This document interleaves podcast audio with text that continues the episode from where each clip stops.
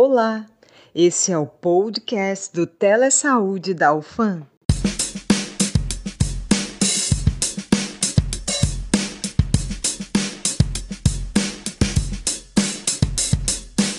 Bem-vindo à nossa live podcast de hoje. A gente vai estar falando sobre um assunto muito importante. A gente sabe que está no mês do setembro amarelo, no qual a gente trabalha sobre a campanha sobre saúde mental, e por isso a gente conta com um psicólogo que, vai, que a gente vai poder aproveitar a expertise dele nesse tema e enriquecer e poder disseminar mais informação nesse sentido, né? Então, assim, antes de entrarmos nesses detalhes, a gente, a gente vai se apresentar rapidão. Eu sou Daniel Amorim, é, eu sou estudante do curso de medicina e estarei é, mediando o episódio de hoje junto com o nosso convidado, o professor Marques de Souza Torres. Bem-vindo, professor, muito obrigado. Boa tarde, Daniel. Boa tarde, boa tarde, bom dia, né? Boa noite para quem estiver assistindo nos seus horários aí. É, eu sou Mark, né? Sou psicólogo de formação é, e também professor aqui da Faculdade de Psicologia aqui da, da Universidade Federal do Amazonas, né? E eu espero que a gente tenha um papo legal aí para falar um pouco sobre esse mês que é importante, né? Para falar um pouco sobre cuidados em saúde mental aqui para a galera do Telesaúde. Muito obrigado, professor. Então tá, a gente vai começar falando um pouco sobre a saúde mental, é, principalmente voltado para os estudantes da área da saúde no Amazonas e, consequentemente, no Brasil, né? Para começar, eu, eu como universitário que sou, e o senhor também que já passou por isso, entende que a gente vive constantemente assim sobre pressão de extensas horas de estudo, pressão por nota, rendimento, poucas horas de sono. Alguns vêm, por exemplo, de outros estados e tem que lidar com a solidão longe da família, do lar. Diante disso, eu sei que é muito difícil da pessoa estar com a saúde mental intacta. E além disso também é, os estudantes da área da saúde eles lidam com a angústia dos terceiros, dores dos pacientes, familiares. E algumas áreas têm que lidar com a morte e outras questões que são inerentes a esse tipo de trabalho, que eu sei que também impacta negativamente né, sobre a saúde mental. Então, nesse sentido, o que, que o senhor pode falar um pouco sobre como é, como o senhor vê a realidade dos estudantes? É, e, nesse, e também aproveitando esse gancho, como a gente pode se atentar para sintomas de transtornos mentais que podem resultar desse impacto negativo? O que, que o senhor pode falar mais sobre nesse sentido? É, são muitas camadas, né, Daniel, dentro dessas questões. Bom, a primeira de todas, que é com relação à saúde mental dos alunos, né, desculpa, dos estudantes, né, é, da área da saúde, é que a gente tem, assim, várias questões a serem abordadas, né. A primeira delas que eu gosto sempre de chamar a atenção é com relação à sobrecarga, né, a sobrecarga de é, conteúdo, a sobrecarga de é, coisas para estudar, né, e isso acaba dificultando demais a vida do, dos acadêmicos de modo geral, né. É claro que também na área da saúde há uma diferença grande, né, dos diferentes cursos aí. Temos medicina, enfermagem, né, psicologia, também se inclui dentro da área da saúde. E, e com relação a, além da sobrecarga, né, que é um, um, um detalhe importantíssimo, né, que muitas vezes passa despercebido pela formação acadêmica, é o fato de que nas áreas da saúde, diferente de algumas outras áreas, né, o contato também com outros seres humanos é o que vai fazer a questão ficar mais complicada ainda, né? Porque a variável, o fator humano, né? De você ter que cuidar de outra pessoa, de você ter que prestar cuidados, né? É, de, seja eles de saúde física ou de saúde mental para outro, a, traz uma outra sobrecarga, né, com relação a essa questão, uma preocupação com relação à sua atuação, com relação a sua performance profissional, né? Então a gente tem, por um lado, uma sobrecarga de conteúdos, né, para estudar, que é bem grande, que faz parte daquilo que é a, as questões curriculares de cada formação, mas a gente também tem, né, a depender de cada curso, uma sobrecarga com relação à formação para lidar com as pessoas de modo geral. Lidar com seres humanos também causa desgaste, a depender do tanto de tempo que você se dedica a isso, né? Uh, o quanto você se sente ou não preparado e preparada para fazer isso, porque isso, a, a, questão da relação humana muitas vezes não está escrita nos livros, né? Não tem assim uma receita pronta de como que você deve atuar ou não. Então eu penso que esses dois fatores, Daniel, são preocupantes assim, e o modo como as faculdades precisam estar atentas, né? Primeiro, para prestar acolhimento aos, aos acadêmicos de modo geral, e em segundo, ter bastante empatia com a formação, porque é uma formação em que você não está ali aprendendo mecanicamente, né? Você também está, é, ao mesmo tempo que você está numa formação, você também está sendo tocado, está sendo é, me, é, transformado e ao mesmo tempo sendo se autoavaliando para poder ter uma performance adequada, né? Então essas variáveis eu penso que às vezes elas passam despercebidas, né, na formação acadêmica porque muitas vezes se foca muito na, na questão do conteúdo, né? Que você domine o conteúdo, que você tire notas altas, que você tenha um coeficiente de rendimento elevado, né? E que tudo isso vai demonstrar que você tem uma excelente formação. Mas quando você também está na parte prática, muitas vezes não se fala muito da questão da saúde emocional, de você se sentir ou não preparado para atuar com essas pessoas, né? de você ter competência socioemocional para lidar também com questões que não estão nos livros, mas que estão na vida real. Então, assim, né, toda a minha empatia para os estudantes de saúde, assim, a gente tem o maior cuidado aqui na faculdade de psicologia, né? E quando eu vou tocar nesses temas com é, estudantes de outras áreas, é que a gente precisa olhar um pouco para isso, assim, né? que uh, nem tudo pode, nem toda formação pode ser só conteudista, né? Que a gente também precisa ter uma formação mais humanizada, inclusive um olhar mais humanizado, para que a gente possa ter uma formação realmente mais é, voltada para um atendimento é, que, que leve em consideração essa relação humana entre profissionais da área da saúde e as pessoas que a gente atende. Eu adoro assim conversar às vezes com profissionais da área da psicologia, que eu já tive a oportunidade de interagir, porque dá de notar uma, um esforço em tentar entender é uma coisa que pode parecer simples e clichê e não é. Que assim, ser humano, tá entendendo? Toda vez eu converso, já tive algumas oportunidades de conversar com profissionais é, da psicologia e sempre batem nessa tecla. Apesar de a gente já viver falando sobre isso e parecer clichê falar sobre compreensão, empatia, é, sobre acolher o próximo, aceitar as diferenças, ainda está muito longe da realidade de fato, né? Então, infelizmente, a gente ainda precisa falar mais, precisa divulgar mais, precisa discutir mais, precisa falar mais e mais sobre saúde mental, saúde mental, empatia, empatia, justamente para disseminar mais essa informação e criar essa cultura, né, de acolhimento ao próximo. Eu acho que isso tem a ver, Daniel, com o fato de a gente também ter uma cultura formativa muito voltada para o sucesso, né, para ser um profissional bem-sucedido, né? É, e a qualidade do bem-sucedido não é medida necessariamente pela tua capacidade socioemocional, pelas tuas competências socioemocionais, né? Mas é medido, como eu acabei de falar, pelo teu coeficiente, né? Ou pelo tanto de pacientes que você atende, né? Se o teu consultório está tendo muitos seguidores no Instagram não está. Então, é, acaba que nós temos uma cultura que favorece ou fortalece, digamos assim, uma questão mais automatizada e uma questão mesmo de você é, primar pela quantidade e muito menos pela qualidade, né? Então, eu acho que essa é uma diferença importante. E aí, fazendo uma ressalva que eu, eu, acabei de lembrar também da segunda questão que você colocou com relação aos transtornos mentais, né? A, a questão de, dos diagnósticos, né? E dessa preocupação. É, além de toda essa demanda né, que você acabou de colocar e que a gente está discutindo aqui, nós ainda temos a delicada questão, né? Eu chamo de delicada questão porque, assim, né? Uh, é preciso a gente tomar muito cuidado, né?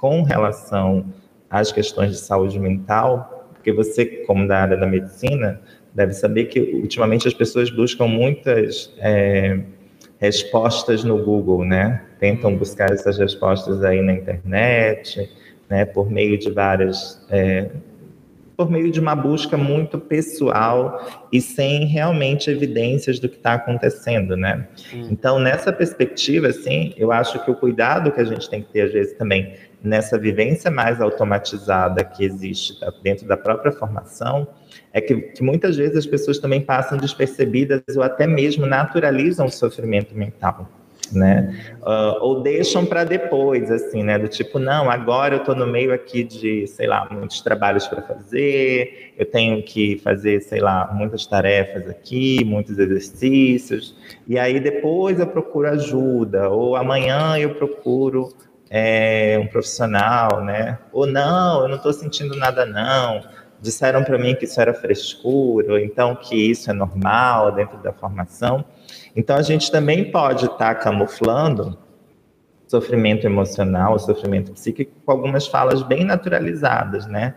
Então, eu acho que nesse momento, eu não acho que deveria ser só no Setembro Amarelo, mas já que a gente está aqui, né, eu quero enfatizar, né, que quando o, a, o red flag, né, ou seja, as bandeiras vermelhas começarem a apitar na cabeça das pessoas, né, de que elas devem sim procurar ajuda. E isso é importante e não naturalizar sofrimento e sobrecarga, né? Eu acho que desconstruir isso dentro da área da saúde é a questão mais complicada que a gente tem, né? Porque as pessoas realmente acabam ficando no automático elas acabam naturalizando o sofrimento e acham que isso é tranquilo, que, enfim, daqui a pouco elas estão com, realmente com, com sérios problemas, né? E poderiam ter passado por uma prevenção anterior, por uma orientação para lidar melhor com algumas demandas. É, realmente isso é uma questão que pelo menos eu ainda não tinha parado para pensar, né? né? Aproveitando esse gancho aí que o senhor falou sobre as red flags, eu sei que, por exemplo, é, é importante a gente se atentar aos sintomas né, de alguns transtornos mentais que podem acontecer disso. O resultado desse impacto negativo na saúde mental, né, como esquecimento, dificuldade de concentração, dor de cabeça, que a gente chama de cefaleia, que é o meio técnico médico, vamos dizer assim, né? Mas, por exemplo, irritabilidade, fadiga, má digestão, porque, por exemplo, a pessoa universitária acaba de comer ali rápido já tem que ou pegar ônibus ou tem que se deslocar para outro lugar para poder pegar aula, que senão o professor já vai colocar falta nisso vai virando aquela bola de neve. Então, nesse sentido, que o senhor pode falar mais sobre, nesse contexto, para os estudantes? Como eles podem identificar assim, olha, eu não estou bem nisso, o meu amigo acho que não está bem naquilo. Assim, o que, que o senhor pode também falar sobre esses sintomas voltados tipo a depressão ou ao transtorno de ansiedade generalizada ou até dependência química, dependendo, dependendo da situação e do caso? Sim. Para mim são questões muito delicadas, né, que caberia uma conversa sobre cada um desses sintomas que tu acabou de enumerar, assim, né? Porque eu fico sempre pensando, Daniel, assim, entre o que é normal e o que é, digamos, patológico, né? Não gosto muito de usar essa palavra, mas é, acho que cabe aqui na nossa conversa agora. É, de, certo modo, é, por exemplo, né, agora a gente está vivendo esse verão escaldante amazônico, né?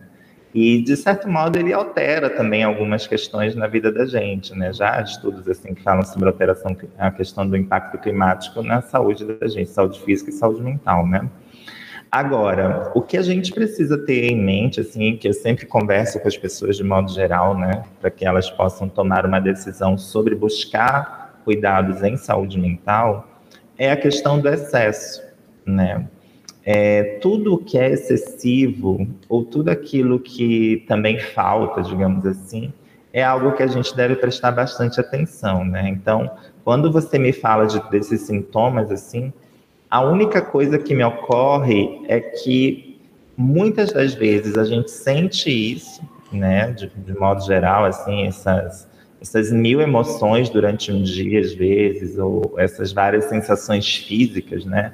Que a gente tem durante a semana ou durante o dia, e a gente acaba é, não conversando com ninguém, acho que essa é a primeira coisa, assim, a gente não conversa com as pessoas sobre isso, porque também tem uma cultura forte na, na nossa sociedade da questão da fragilidade, né? E aí eu acho que também tem diferenças entre, entre homens e mulheres quando falam dessa temática, assim. Os homens tendem a falar muito pouco de como se sentem, né? é, do que estão sentindo e como que estão sentindo essas questões. as mulheres tendem a falar muito mais, assim, se incomodam mais, externalizam mais o que elas estão sentindo.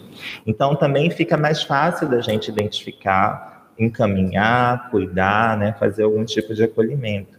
Agora, os homens não, né? Os homens têm também uma dificuldade muito grande de falar disso. Então, muitas vezes, o que, que acontece, né? Quando eles sentem alguma coisa, eles buscam explicações mais racionais, né? Para justificar, para não levar em consideração, ou para não entrar numa de se sentir fragilizado, né? De se sentir mais vulnerável com relação aos cuidados em saúde mental.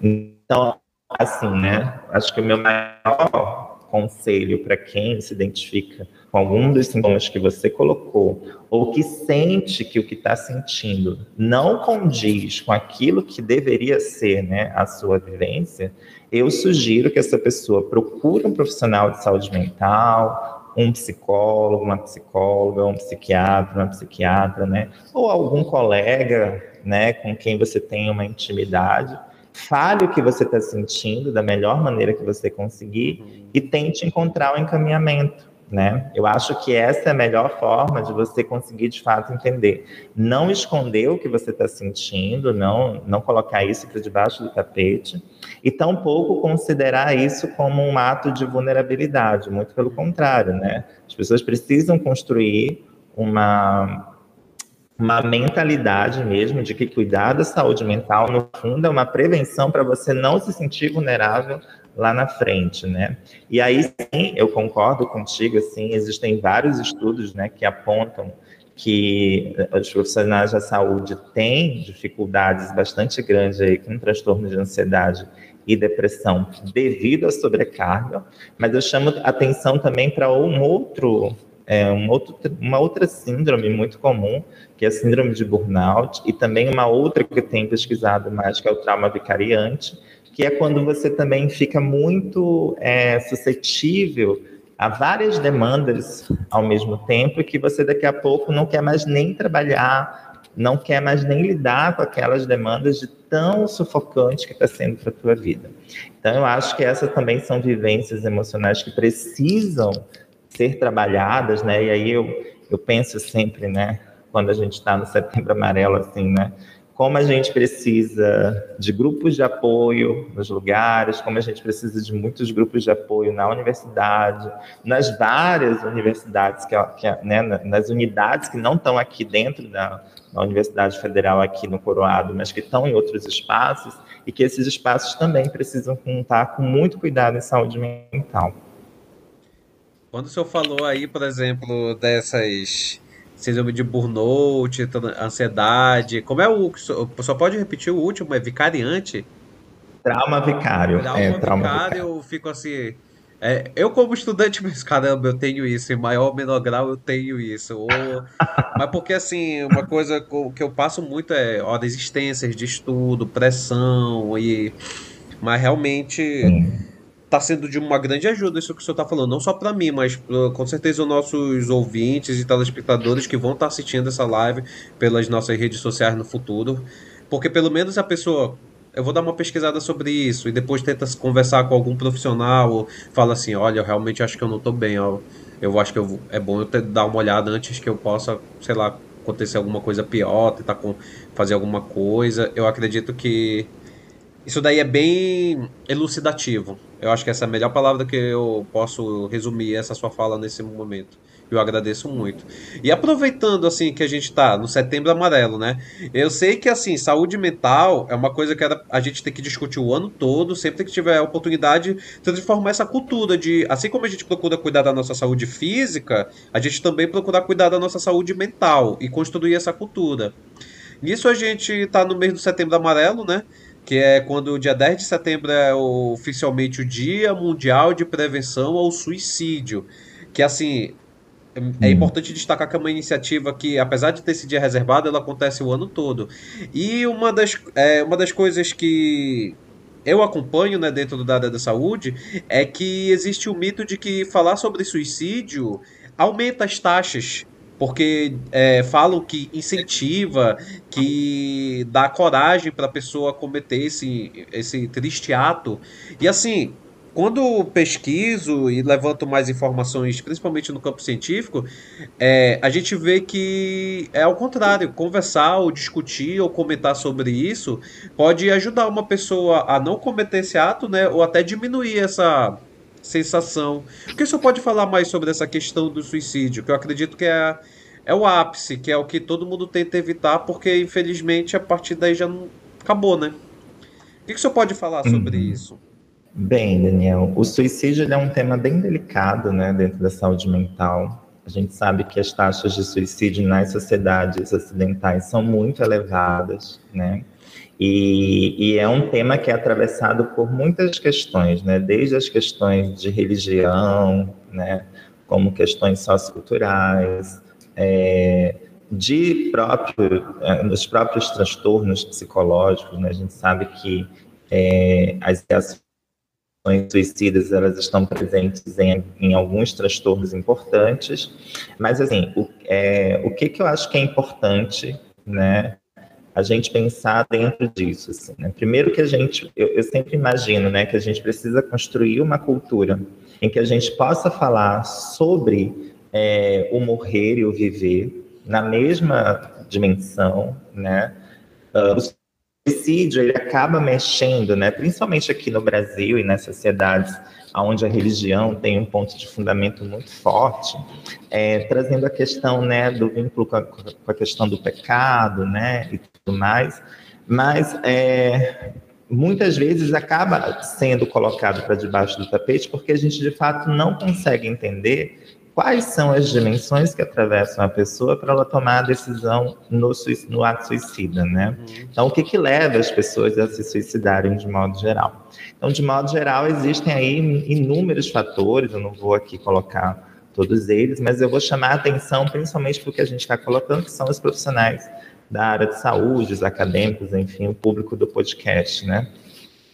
Que eu, eu penso assim, né, de novo, é, imagina você, né, tá numa, num, num dia a dia em que você se sente extremamente sobrecarregado, aonde você não é escutado, aonde você tem que desempenhar funções que são extremamente desgastantes, que você não tem tempo de descansar, que você não tem um horário de lazer adequado, que você não pode, talvez, viver momentos de prazer com mais qualidade, porque você tem que estar focado em alguma atividade ou desenvolvendo alguma outra atividade que vai contar para um coeficiente ou para aumentar alguma coisa. Então, você está 24 horas sob pressão também te faz sentir como uma bomba relógio, né? Então, eu imagino, né, sempre assim, essa é a impressão que eu tenho, é que uh, os estudantes da área da saúde são pequenas bombas relógios, assim, né, que a qualquer momento podem explodir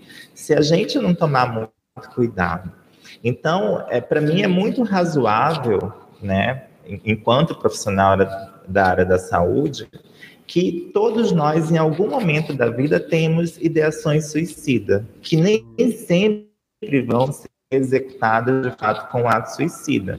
Mas ideações, quando você se sente ali é, extremamente sobrecarregado, quem nunca, né? Quem nunca teve uma fala assim, tipo, hoje eu queria sair daqui e nunca mais voltar, hoje eu queria simplesmente sumir, hoje eu queria simplesmente não acordar, eu, ou hoje eu queria dormir 72 horas seguidas e não acordar mais.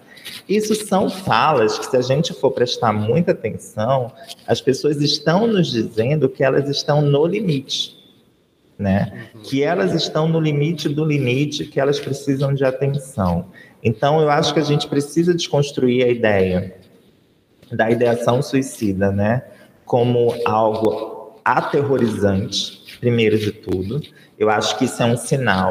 E quando alguém fala para mim, né, que ela não está indo bem, que ela está sobrecarregada, ou que mesmo brincando, né, que em algum momento ela fala, algum aluno meu diz isso, eu já digo assim, não para tudo, vem cá, vamos conversar, o que está acontecendo, porque isso é um indicativo muito sério. E além de tudo isso, eu acho que a gente aqui, e aí não é uma coisa só da nossa cultura, mas eu penso que é algo que a gente precisa pensar, é que na universidade, né, eu, eu conheço uma pesquisadora lá do Tocantins, que é, é uma psicóloga que trabalha lá, inclusive, ela tem, ela, ela pesquisou e criou para lá um programa preventivo, né, para trabalhar com relação a todos os alunos da universidade com relação à prevenção ao suicídio. A gente ainda não tem um programa como esse, assim, eu tenho muita vontade de fazer, né, é, mas é, é muita coisa para a gente fazer ao mesmo tempo, né, aqui na universidade a gente tem que dar aula, enfim, não vou entrar também sobre a carga docente, que também existe, mas assim, é, eu acho que a universidade ela precisa criar programas de prevenção e cuidados em saúde mental, para a gente evitar os desfechos de suicídio, do ato suicida em si. A gente, inclusive, evitando o desfecho do suicídio, a gente evita uma série de coisas.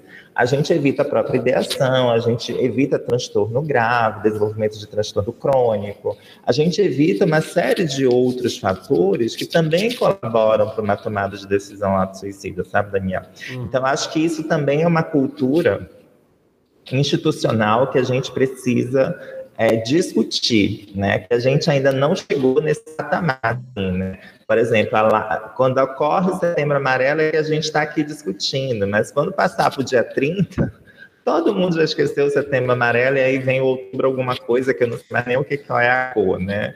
E aí isso vai para debaixo do tapete, a gente não volta a discutir, né? Então, e aí eu acho que isso perde um pouco o sentido, né? Então, para mim, eu vejo que uma das principais questões que a gente precisa, é, dentro da questão do Setembro Amarelo, é que a gente precisa criar uma política de, de cuidados em saúde mental na Universidade Federal do Amazonas e para todos os cursos, né? Porque, independente do curso ser ou não da área da saúde, as pessoas estão sofrendo, e sofrendo muito. Então, eu acho que essa é uma coisa na qual a gente precisa é, discutir cada vez mais.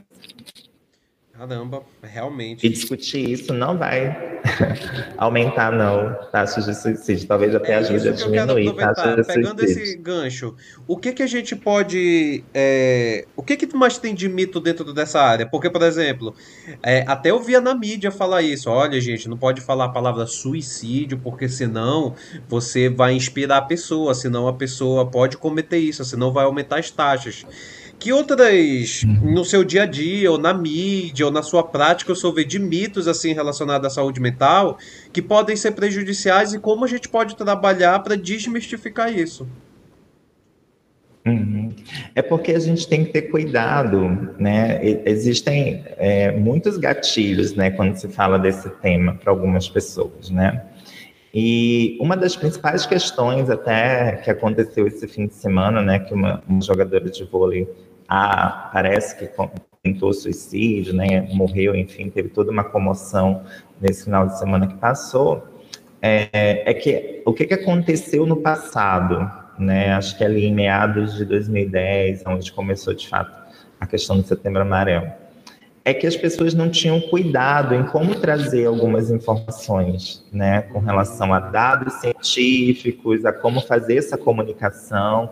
Você sabe, né, é, como estudante de medicina, que existe, inclusive, cursos sobre comunicação de notícias, né, uhum. como dar notícias para as pessoas e tudo mais. Então, é, existe todo protocolos a serem seguidos, então existem todo um caminho para a gente falar sobre o tema, porque é, por exemplo, né? Eu, você, funcionamos de jeito muito diferente. Quem vai ouvir, a gente não sabe quem vai ouvir esse podcast, né? Uhum. No, no, futuro. Ele vai ficar disponível nas redes sociais e aí as pessoas vão ouvir.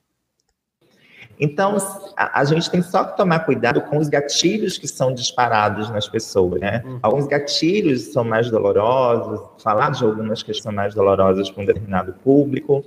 E aí, é, é, a recomendação é sempre que a gente tome cuidado em como que a gente vai falar do tema. Então, aqui, por exemplo, a gente está falando de política de saúde mental, a necessidade da gente ter na universidade cuidados de saúde mental, então não vejo isso como um gatilho, né? Assim, a gente sabe que falta, e aí eu, eu deixo né, o meu contato, enfim, a Faculdade de Psicologia à disposição das pessoas que estiverem ouvindo esse podcast e quiserem uma orientação em cuidados em saúde mental, pode procurar a Faculdade de Psicologia aqui no setor sul da, da UFAM, né, aqui no Coroado, que a gente está com portas abertas para orientar, escutar, ajudar as pessoas de modo geral. Né? O que eu penso é que falta mais a gente poder dialogar, fazer grupos para as pessoas poderem falar, falar seus gatilhos para elas poderem encontrar um espaço de escuta e de acolhida, né? Uhum. Não um espaço de julgamento, um espaço onde elas são cerceadas de fala, um espaço onde elas não são escutadas e validadas. Eu acho que esse é o principal perigo. Tudo uma questão de como a gente repassa e como discute, né? não o fato de mencionou suicídio vai aumentar a taxa, não é na assim, é tudo como se discute, como repassa, como dialoga que acarreta os efeitos, podem ser benéficos ou não, né, ou prejudiciais. Nossa, isso é. Exato. É, é interessante porque às vezes a gente pensa, pô, mas por que eu não pensei nisso? Mas porque quando a gente tá lá na hora, quando a pessoa chega com a gente, né? É, fala assim, olha, eu não tô bem, eu não tô mal, é que a gente se encontra com a realidade e vê que às vezes falta todo esse tipo de orientação ou comunicação para justamente ajudar né, uma pessoa, um, ou geralmente pode ser um parente próximo. Eu sempre penso muito nisso.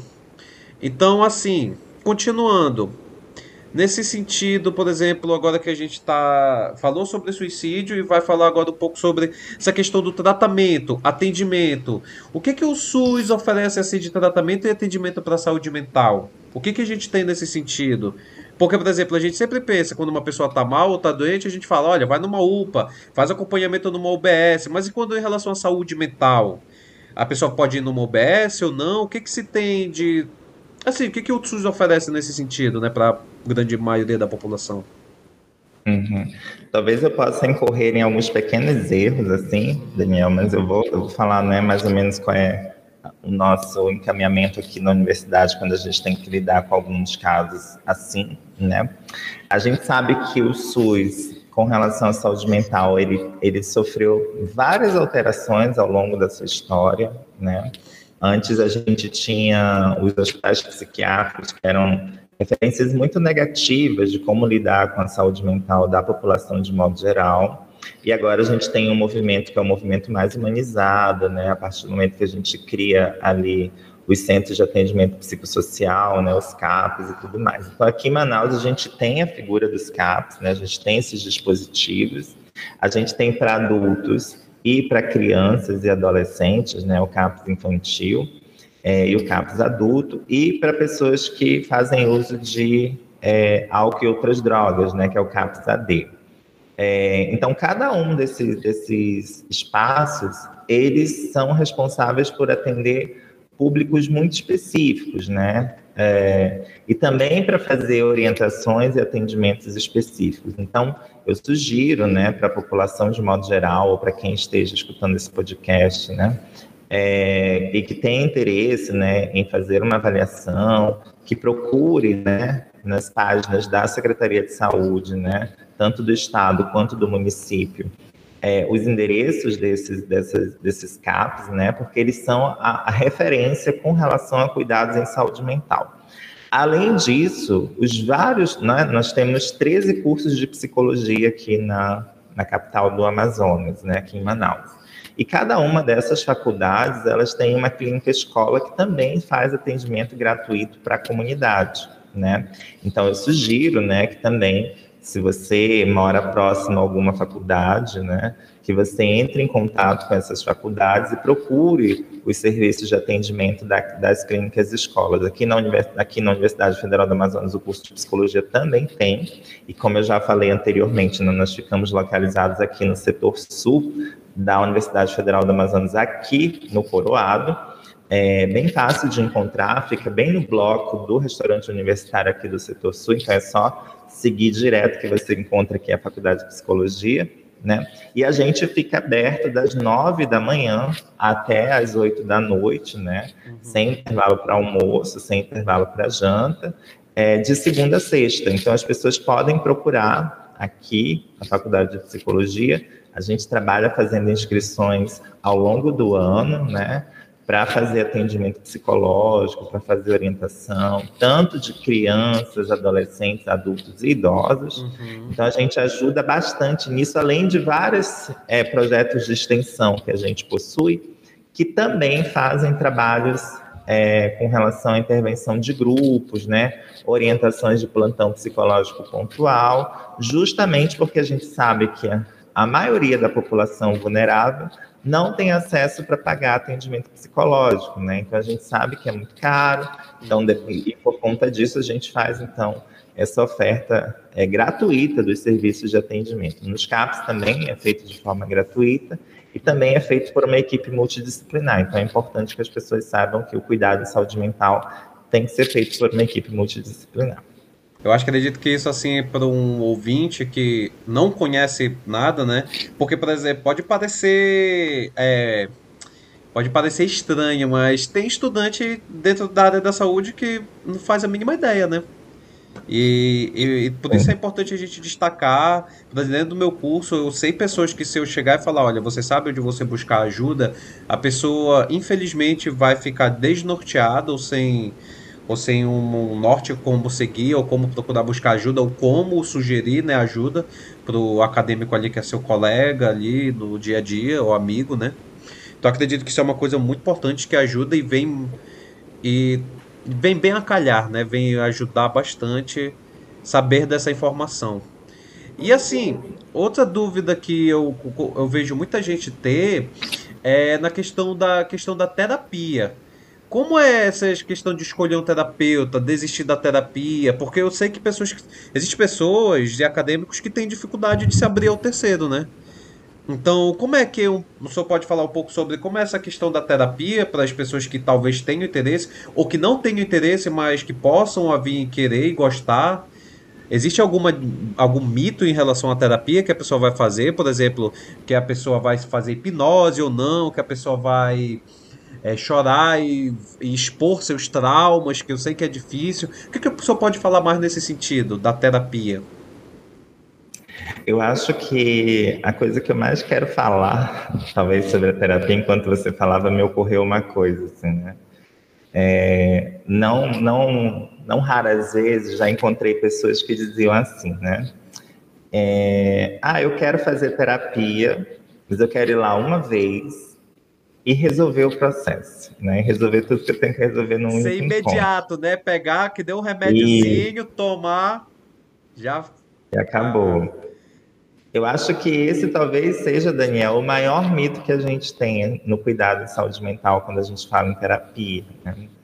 É, o processo psicoterapêutico feito por psicólogas e psicólogos, ele não é um processo imediato, né? Como, como essa como essa figuração que você acabou de fazer com a tomar o remédio, sair de lá com tudo curado, tudo resolvido, né?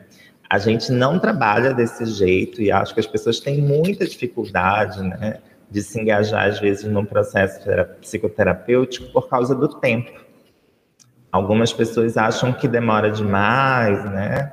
E que muitas vezes isso não pode ser benéfico, né? Porque afinal de contas, elas queriam que a coisa se resolvesse bem rapidinho, né? Mas eu, eu, o que eu quero salientar é que não estamos falando de um tempo cronológico, né, Daniel? Assim, de um tempo que é mediado pelo tempo do relógio. Mas eu acho que é de um tempo que é mediado pelo quanto que você nunca conversou com ninguém sobre aquilo que te faz sofrer, sobre aquilo que te angustia, sobre aquilo que são os desafios da vida, sabe? Eu tenho é, discutido muito, assim, com as pessoas com as quais eu trabalho diretamente, sobre o quanto a gente tem que ser sensível a essas demandas contemporâneas, né? É, do viver contemporâneo, que não é, por exemplo, de quando, sei lá, 20 anos atrás, quando eu tinha, eu estava no meio da minha formação em psicologia, né? É, hoje as demandas do viver são muito mais complicadas, né? Como essa que a gente está discutindo aqui sobre a questão do, do ensino, né, é, de saúde para estudantes de saúde se tornarem profissionais. Isso por si só já tem uma carga de angústia na nossa contemporaneidade que é completamente diferente do que era 20 anos atrás. Hum né? O modo como as pessoas se relacionam, o modo como as pessoas lidam com isso é completamente diferente. Então, o que, que eu percebo hoje, né? Eu percebo as pessoas muito, e aqui fazendo a, a, supervisão do, dos, dos estagiários, né, dos terapeutas que atendem pessoas na clínica escola, a maioria das pessoas chega com essa demanda assim, ah, ah, eu vim aqui, o que, que eu tenho que fazer? Me diz o que, que eu tenho que fazer, me diz quem que eu tenho que é, que, que eu tenho que, como é que eu tenho que performar, como é que eu tenho que resolver tal problema, como se houvesse uma cartilha que eu possa entregar na mão de todo mundo para que ela possa resolver os problemas baseados dentro dessa cartilha. Hum, viver não é assim. E aí eu penso que algumas pessoas elas se desafiam, se aventuram, né, nesse lugar de descobrir quais são as questões que lhes fazem sofrer e até talvez e descobrir que aqui e por outro lado, a gente também pode encontrar coisas que realmente precisam ser mudadas, que precisam ser transformadas. Mas para isso a gente precisa de um tempo.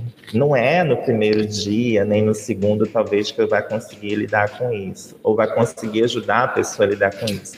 Mas a partir do momento que a gente conseguir trabalhar juntos, né, uh, conseguir desenvolver ali uma relação de confiança, uma relação de realmente, com, é, de realmente de trabalho em dupla, a gente consiga lidar com aquilo de uma maneira diferente. Então, eu penso que é preciso deixar claro para as pessoas que existem várias abordagens também de psicoterapia, né?